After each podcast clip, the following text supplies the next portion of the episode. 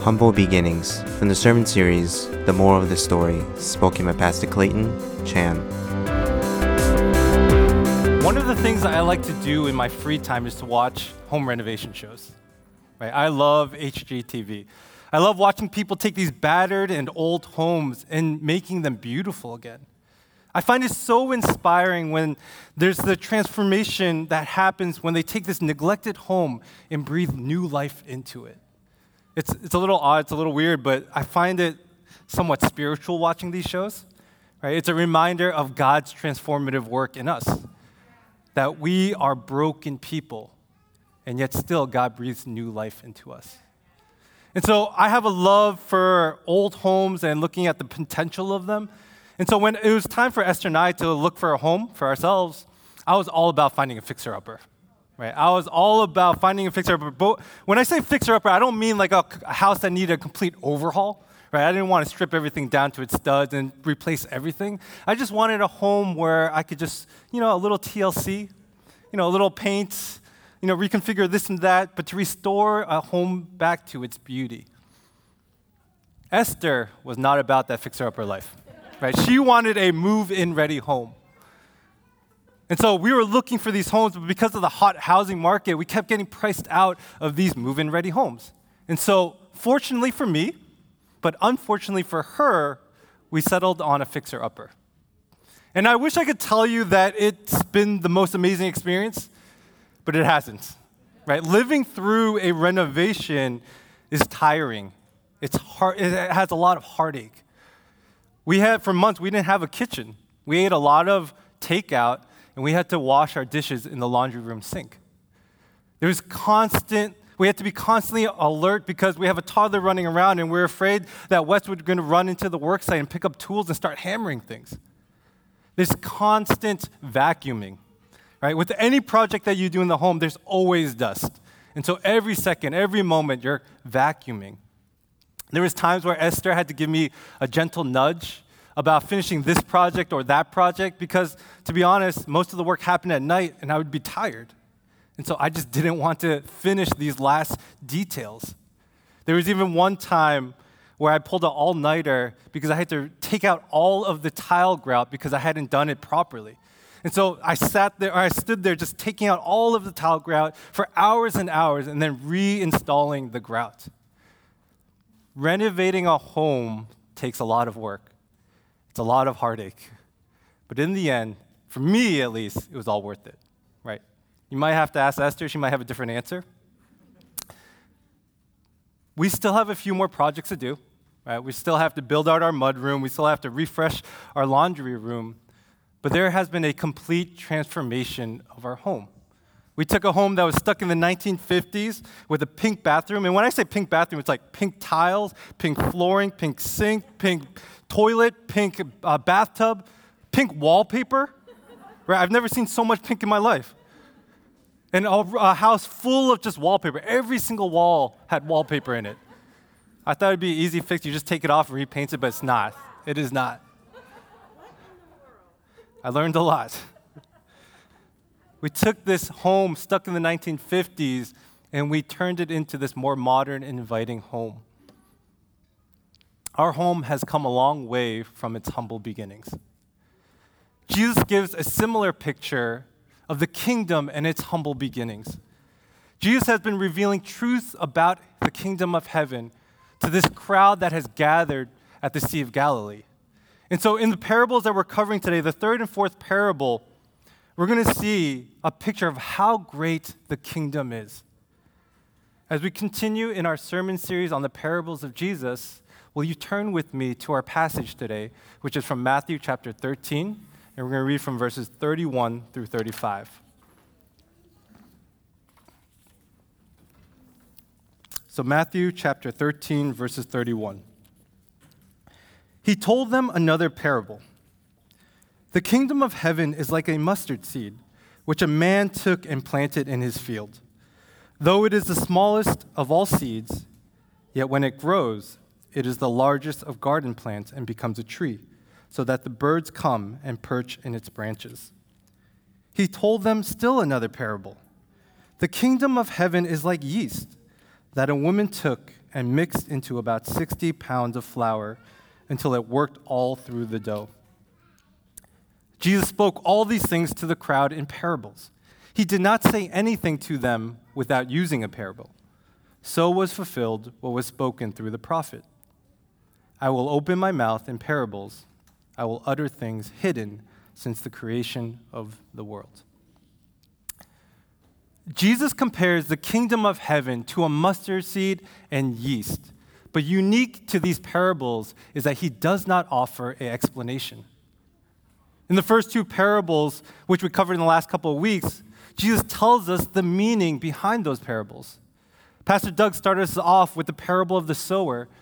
And in that parable, Jesus reveals that the kingdom, in the kingdom of heaven, God is looking for good soil to, for his word to take root in. God will never force his way into our lives. He wants a relationship with us. And it's our, the condition of our hearts that determine whether his word will take root in our lives. Pastor Sinia preached a wonderful word about the divine sorting, right? The parable of the weeds. The reality is that in this moment, there are both weeds and wheat in the world. But it's by God's grace and wisdom that he does not pull out the weeds. But there will be one day where he will separate the weeds from the wheat, and we will have to take an account for where we stand. Jesus does not tell the crowd the meaning behind these parables, the mustard seed and the yeast, and he has a reason for not, and for not doing so. He wants to test the condition of the hearts of those who are listening to him that day. He wants to force those listening to make a decision. Among the crowd, there were those who were leaning towards following Jesus, becoming a disciple of his. But then there were also those who were following the Pharisees and who want to oppose Jesus. And yet, there was another group, people who were on the commitment fence. By their response, he will know whose heart is hardened and whose heart is receptive to what he has to say. For those who have hardened hearts, these parables will be a mystery, and that mystery they won't ever want to find out about. But for those who have faith, these parables take on greater meaning. They are able to see through, with the Holy Spirit's help what the actual meaning is. In verse thirty-one, Jesus says, "The kingdom of heaven is like a mustard seed, which a man took and planted in his field." Jesus compares the kingdom of heaven to a mustard seed. What is unusual about this description is that Jesus says it is a single seed, and the man planted it in a field rather than a garden. A mustard seed was usually planted in a garden. That was the norm. But he continues in verse thirty-two, "Though it is the smallest of all seeds, yet when it grows, it is the largest of garden plants and becomes a tree, so that birds come and perch in its branches." The mustard seed is, in fact, not the smallest of all seeds. Some people will point to this and say that Jesus lied, that he spoke untruth. But Jesus knows that the mustard seed isn't the smallest seed. In making this statement, Jesus is appealing to a well-known understanding of the Jews. His point is that the smallest seed in their eyes will one day become a tree. A mustard seed was very small, but it had the potential to grow to be ten feet tall. Now, when we read this part about the birds coming and perching in its branches, we might interpret this as a function of the kingdom and think that the birds resting on the branches is representative of those who find rest, those who are weary and find rest in the kingdom. But the branch in this parable is a reference to Ezekiel chapter thirty-one, verse six. Ezekiel thirty-one six says, "All the birds of the sky nested in its boughs. All the animals of the wild gave birth under its branches. All the great nations lived in its shade." The prophet Ezekiel describes the kingdom of God in these verses. In the end, God's kingdom will be represented by every nation. What was once started, what was once started as a small and tiny mustard seed will one day become a great tree. And in its final form, the kingdom of heaven will be so vast and include people of all nations. But this is not just our hope for the future. This is our hope for today. The hope of the church is that people from every nation, tribe, and tongue would come to know Jesus. The kingdom of heaven is both a present and future reality. Jesus continues with another parable in verse thirty-three. He tells the crowd, "The kingdom of heaven is like yeast that a woman took and mixed into about sixty pounds of flour until it worked all through the dough." Right? Again, Jesus uses a common item to reveal a spiritual truth. This time he says that the kingdom of heaven is like yeast, but a better translation would be leaven. Leaven was a piece of old dough saved from a previous batch that was put into new dough to make that bread rise. For those hearing the parable, there might have been confusion about what Jesus is saying in this moment, because leaven was used as a symbol for evil. But here, God flips that definition on its head, and he says that the kingdom of heaven has a positive spin on it. The leaven is but a small amount, but it has a huge impact. In both parables, Jesus uses these two small items to illustrate a spiritual truth. Just as a small seed will turn into a large and mature tree, and the small portion of leaven will permeate through the new dough, the kingdom of God will start small, but it will become great. And that's what we see. Jesus was born with little fanfare. Jesus did not get a king's welcome. He was born in a manger among animals. He was the son of a carpenter, and his disciples consisted of a ragtag group of revol- of revolutionary fishermen and tax collectors. He did not choose the gifted or influential. You would think if Jesus were trying to be strategic he, about expanding the kingdom, he would have chosen people who had a lot of influence or a big platform. But he chose ordinary men with very little clout. It's from this humble beginning that the church has started, that the church started and has flourished over thousands of years. It's from the humility and meekness of, the sa- of our Savior Jesus where we trace our spiritual lineage. But we have the gift of hindsight. It's easy for us to sit back and look at history and say, look at God's prophetic words and say, oh yeah, that's how it played out. But to truly understand why Jesus spoke these parables to that crowd, we have to understand the mindset of that crowd hearing these words today. The reason Jesus speaks these parables to the crowd is because he wants to clarify a misunderstanding, a misconception about who he is and what the kingdom is all about. To many, Jesus and his kingdom didn't match up with the hype. Right? Have you ever been so disappointed because whatever you were hoping for was not what you expected? Right? Maybe it was a movie. Your friend tells you, hey, you got to watch this movie. It's the greatest movie ever. You go and watch it, and you're like, it's just all right. Or maybe, you know, you have a friend, right? We know a pastor who does this a lot, but he'll be like, this is the best food. You got to go to this restaurant. And you go, and you're like, uh, Pastor Peter, it's just all right. The hype around Jesus was sky high. People had all these expectations about the coming Savior and what he would accomplish. So Jesus tells this parable and correcting their misunderstanding. Israel always believed that when God's kingdom was established on earth, it would be great. They believed that the Messiah would come and be this political and military leader who had power to overthrow the, power, the political powers of the day. The hype around Jesus was that he was the Savior who would overthrow Rome and set his people free. But that's not what happened.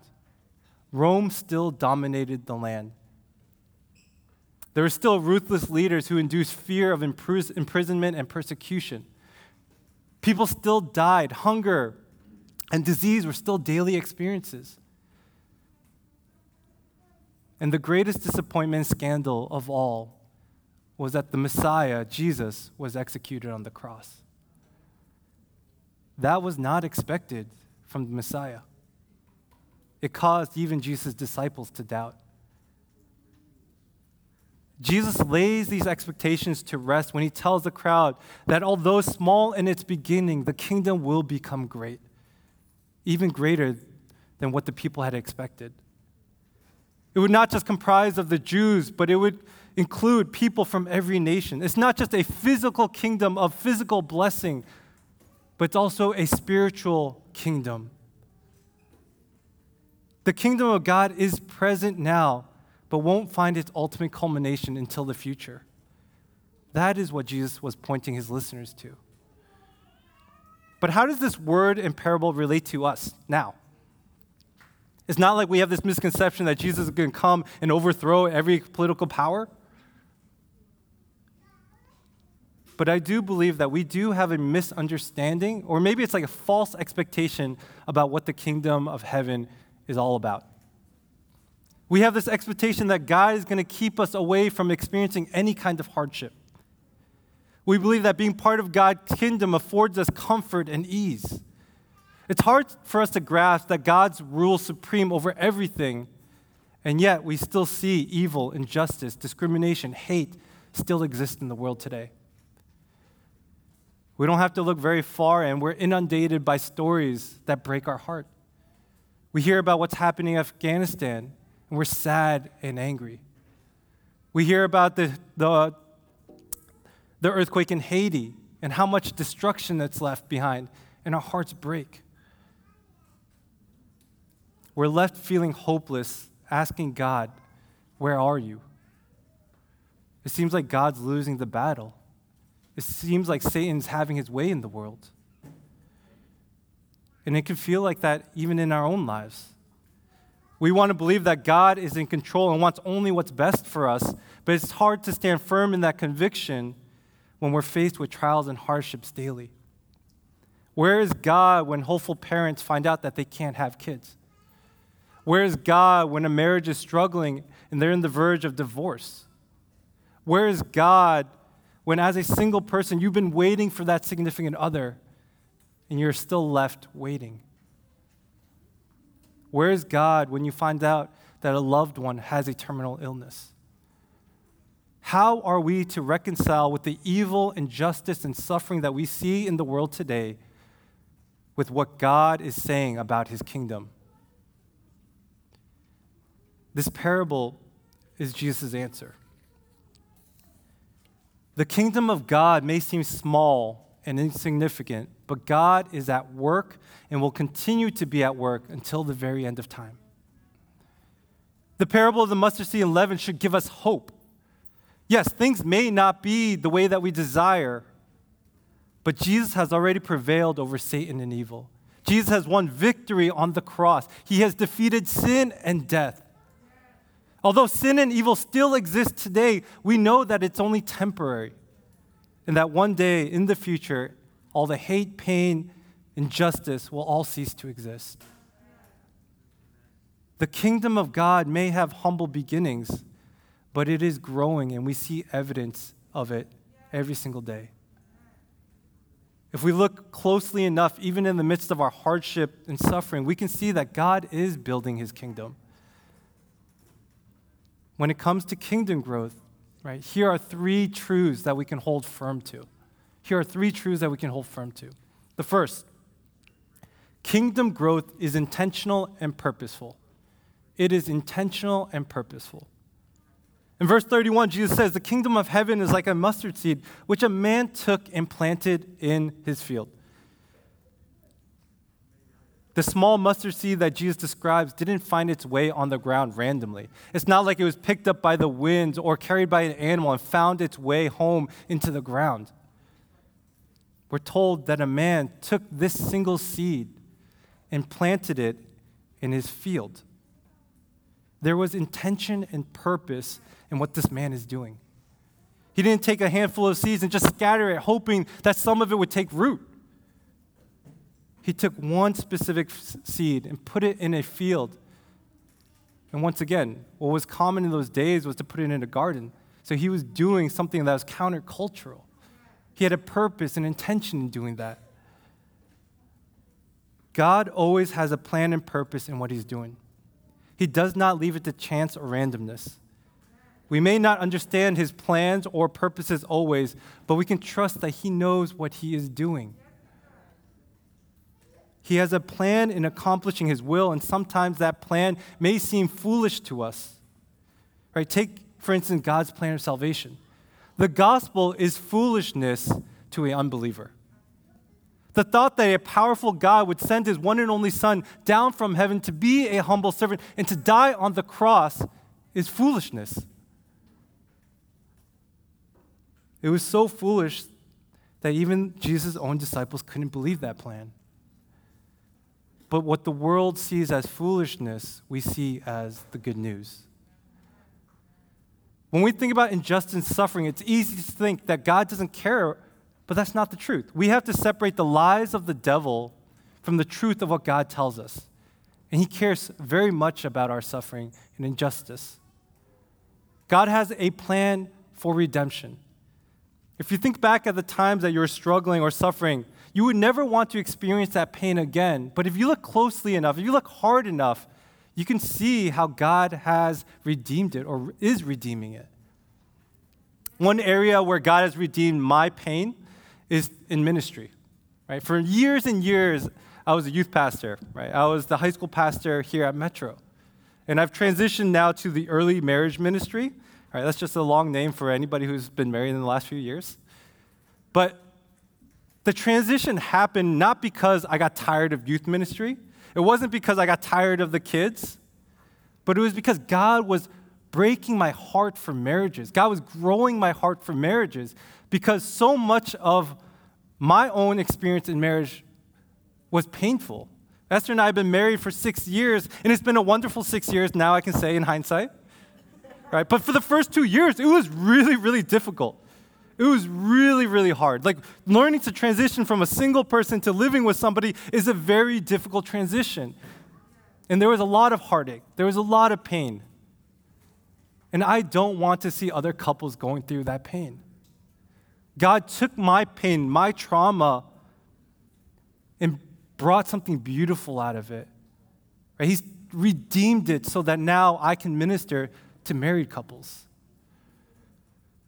We may not understand the suffering and injustice that we see in the world, but we can be confident that God is redeeming it, that he will bring beauty out of brokenness. God is intentional and purposeful in growing his kingdom. The second truth is that kingdom growth is hidden and inconspicuous, but it is very real. It is hidden and inconspicuous, but very real. In both parables, Jesus explains how, Jesus, in both parables, Jesus never explains how growth happens. We're told that the mustard seed is planted and then it becomes a tree, or that the leaven is worked into the dough and it has permeated all of it. We are never told how those things happen, right? If we have, um, back in elementary school, we probably learn about how a tree grows or how a plant grows, right? We know that it's through carbon dioxide and water being synthesized by the sunlight through a process called photosynthesis. We may know how the plant grows, but to the naked eye, we still can't see it happening. It's hidden. It's inconspicuous. The only way that we can recognize growth is because we see the plant getting bigger. In the same way, it's for the leaven. We may not know exactly what's happening with the fermented dough that is being worked and kneaded into this new dough, but we see that it's indistinguishable at the end and that there's rise to the bread. The kingdom of heaven is active even if it's not fully observable at this time, because it is beginning with the transformation of our hearts. Kingdom growth begins with the heart. God is not interested in changing behavior. He doesn't care. He doesn't want you to act like a, a, a Christian. He wants you to be a Christian. He wants to be in relationship with you. He wants you to know him and for you to be known by him. We talk about obedience a lot in the church, and it's not because we're interested in you living a certain way, but obedience is about renewing the renewing of our hearts and turning our affections and our desires towards Jesus. Oftentimes, we reduce our Christian faith to a bunch of do's and do-nots, but that does not address the heart issue. Jesus wants to transform your heart. He wants you to know the goodness of his grace. He wants you to let go of your pain and shame and to, for you to fully experience and understand what it means to be loved unconditionally. This is why Jesus did not display his power as people expected. Jesus could indeed perform powerful miracles, but they were always short, they're short-lived and selective. Jesus chose not to operate from this flashy display of power miraculous, from the miraculous very often because he knew in the end those are the things that people would chase after him for. They would only go to him to witness, to see his power and see what he could do rather than to experience his presence.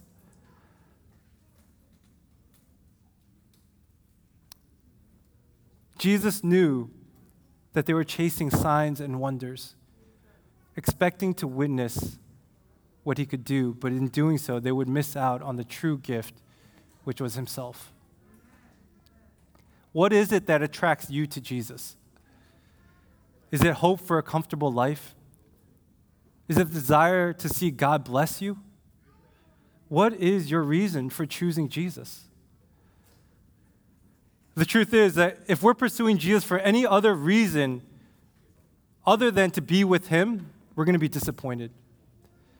Because then our relationship with him will only be based on what he does for us. When he gives us what we want, we are, we feel like we're so close to him. When he doesn't give us what we pray for, we feel so distant from him.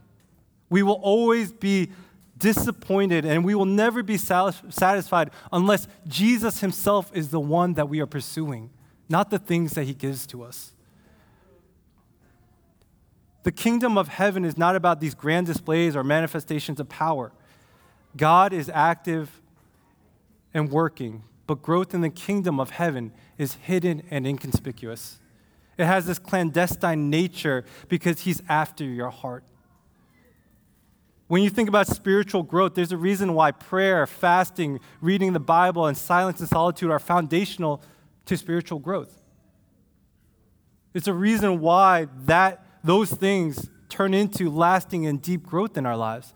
Yes, retreats, being part of a community, exercising spiritual gifts, those things help in our walk with Jesus, but what will create and what will keep lasting growth is being alone with God in those hidden and deep and quiet places. Kingdom growth is intentional and purposeful, but it's also hidden and inconspicuous. God wants to do a work in your hearts, and it's through hidden means. The third truth that we have is kingdom growth is all-encompassing and impactful. Kingdom growth is all-encompassing and impactful. In verse thirty-three, we're told that the kingdom of heaven is like yeast that a woman took and mixed into about sixty pounds of flour until it worked all through the dough. The leaven or yeast is a small amount compared to the sixty pounds of flour. But by the end of kneading, it permeates through the whole dough. The old leaven is indistinguishable from the new dough. In the same way, the kingdom of God permeates everything and leaves a lasting impact on everything that it comes into contact with. The movement of the gospel began with Jesus, but through the work of the Holy Spirit and the disciples, it has reached millions, but there is still work to be done. We as disciples of Jesus have a part in growing this kingdom. Our call and purpose in life is not our jobs, it's not our kids, it's not to make a lot of money and prepare for retirement. Our call and purpose is to make disciples for Jesus. It is to embody Christ to everybody we come across. It is to bring healing to those who are hurting. It is to bring freedom from those who are in bondage. It is to bring rest for those who are weary. We are to be the hands and feet of Jesus as we point people to Jesus. This call on our life is inclusive. But I think sometimes we can be selective about who we are pointing to Jesus. When it comes to building God's kingdom, we have to get out of this habit of thinking that missions is going to a foreign country and helping those who are less fortunate. Your mission field is where God is placing you here at this moment. Right? There's a reason why God brought you to this place for this time. To be honest, New Jersey is the last place I ever wanted to end up in. Right? Being from Boston, New Jersey, New York, it was like the enemy. Right? I'm a huge Red Sox fan. I know the Yankees as the evil empire, and there's so many of you guys who cheer for them. Right? It's part of my grace or God, the grace of God, that I can be in community with you. But there is nothing appealing, or there was nothing appealing about New Jersey that wanted me, that made me want to move here. Right? Every time I met somebody from New Jersey in college, I'd be like, "Oh, where are you from?" And they always say New York. And then later on, I find out they're from New Jersey. I'm like, "Man, if you guys have no pride for your state, why should I ever want to go there? You have no love for New Jersey. I guess there's nothing worth anything in New Jersey." And so, but I understand I'm here for a reason, right? I understand that God brought me here to Metro, to this New Jersey area for a reason. This is where God wanted me to be. This is where God wanted me to minister. And in a lot of ways, I've come around on New Jersey. I will never say I love it, but there has been so much good that has come from me being here. Right? I have this church that I love, Metro. This is where I met my wife, who is a Jersey girl. And whether I like it or not, my kids will now be New Jersey natives. They will never root for the Yankees or the Knicks, but they'll have to say that they're from New Jersey. As you think about your community and your relationships, who is it that God wants you to minister to? Who is it that He wants you to encourage? Who in your life does God want you to share Jesus with? Is it a family member? A neighbor, a coworker, a boss? And yes, even on Family Sunday, where we're going to be praying for the families and students who are going back to school, is it your kids? Are you sharing Jesus with your kids? We all have a mission field.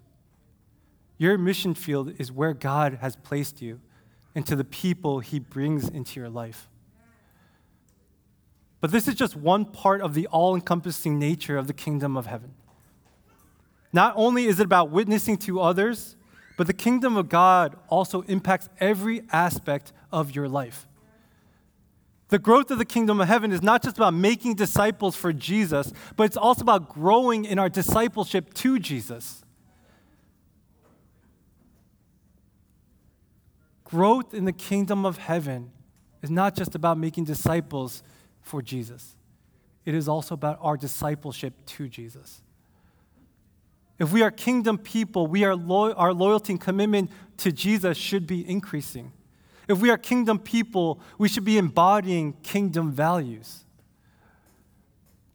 When it comes to being a disciple of Jesus, are you wholly surrendered to Him? Do we try to live in obedience to the things that God wants for us to do and the desires for our lives? Or do we just try to find loopholes in our faith?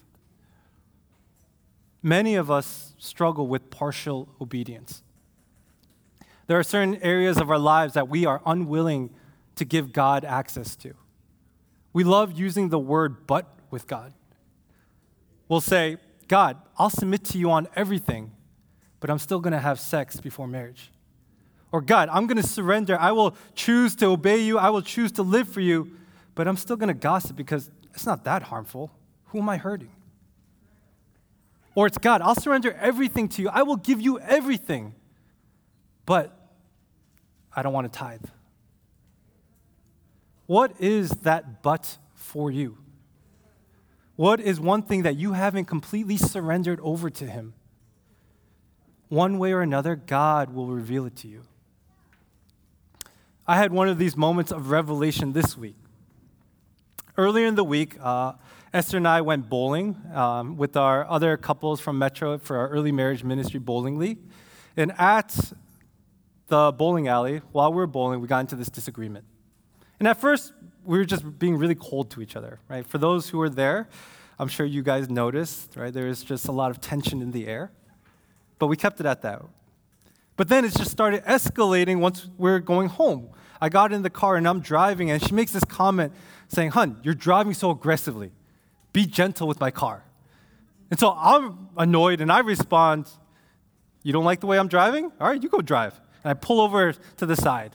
And then she's like, you're being so dramatic. And I'm just like, at this point, I don't know why, but I'm like livid. I like get out of the car, close the door. I start walking. I'm like, I'll meet you at home.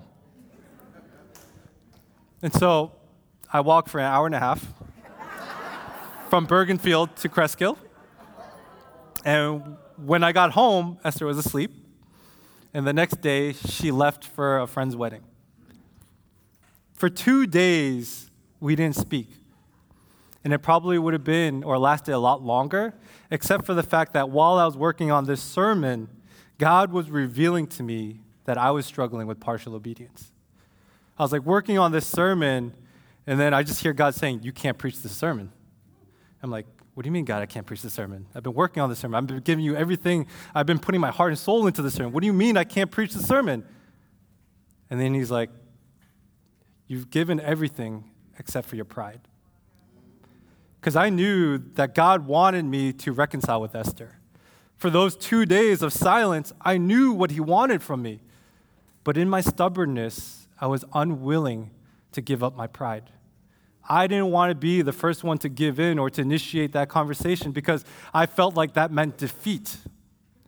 I was more concerned with winning the fight and being right in the argument rather than doing what was right.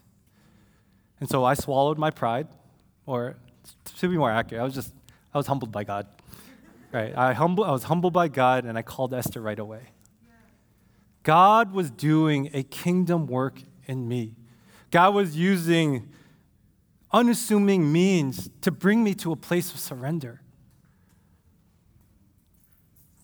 The kingdom of God may have humble beginnings, but it is destined for greatness because God is working and he will not rest until the very end. We may not be able to see what God is doing. We may not be able to understand it at all times, but we see evidence of his handiwork in the world. Kingdom growth is all-encompassing and impactful. It may be hidden and inconspicuous, but we trust that God has a plan and purpose in the things that he is doing. Metro. Let's live into our identity as kingdom people, joining in with God with what he is doing in the world. Will you bow your heads with me?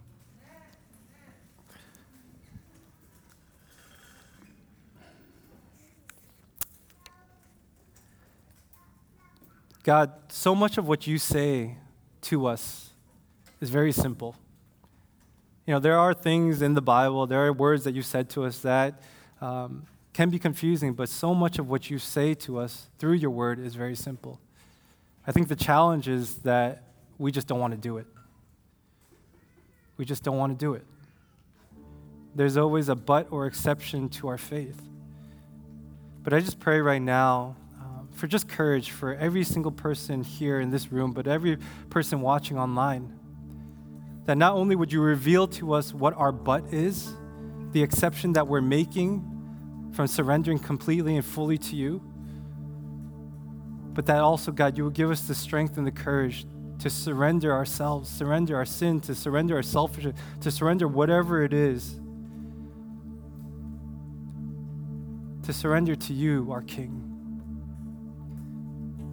I pray, Father, for anybody who is discouraged at this moment, for anybody who is going through a hard time, through hardship, through trauma, through pain, that you would remind them of this passage, this parable, that what they are going through is temporary, that the kingdom of God may be hidden, but it is very real, and that you are working in our lives, God, behind the scenes, behind everything that else is in front of us. And so, God, I just pray that we would have just a deeper joy for you, that we would be chasing and seeking after you for who you are, God, and nothing that, no other reason than for who you are. I pray right now, God, that you would convict our hearts and that you would lead us, God, to joining in with you, God, and what the work that you're doing in the world. I thank you, God, for the examples that you've given to us, and even, God, Scott and Christina's work in Thailand. But I just pray not only would we see that as mission work, but may we also see, God, the people that you brought into our lives in this place, God, as our mission field. We know you're working. We know you are growing your kingdom, God. May we just have a part in it. May we, we, may we be able to experience, Father, just your grace and your power as we join in with you, Father. And so, Father, may we just continue to worship you right now,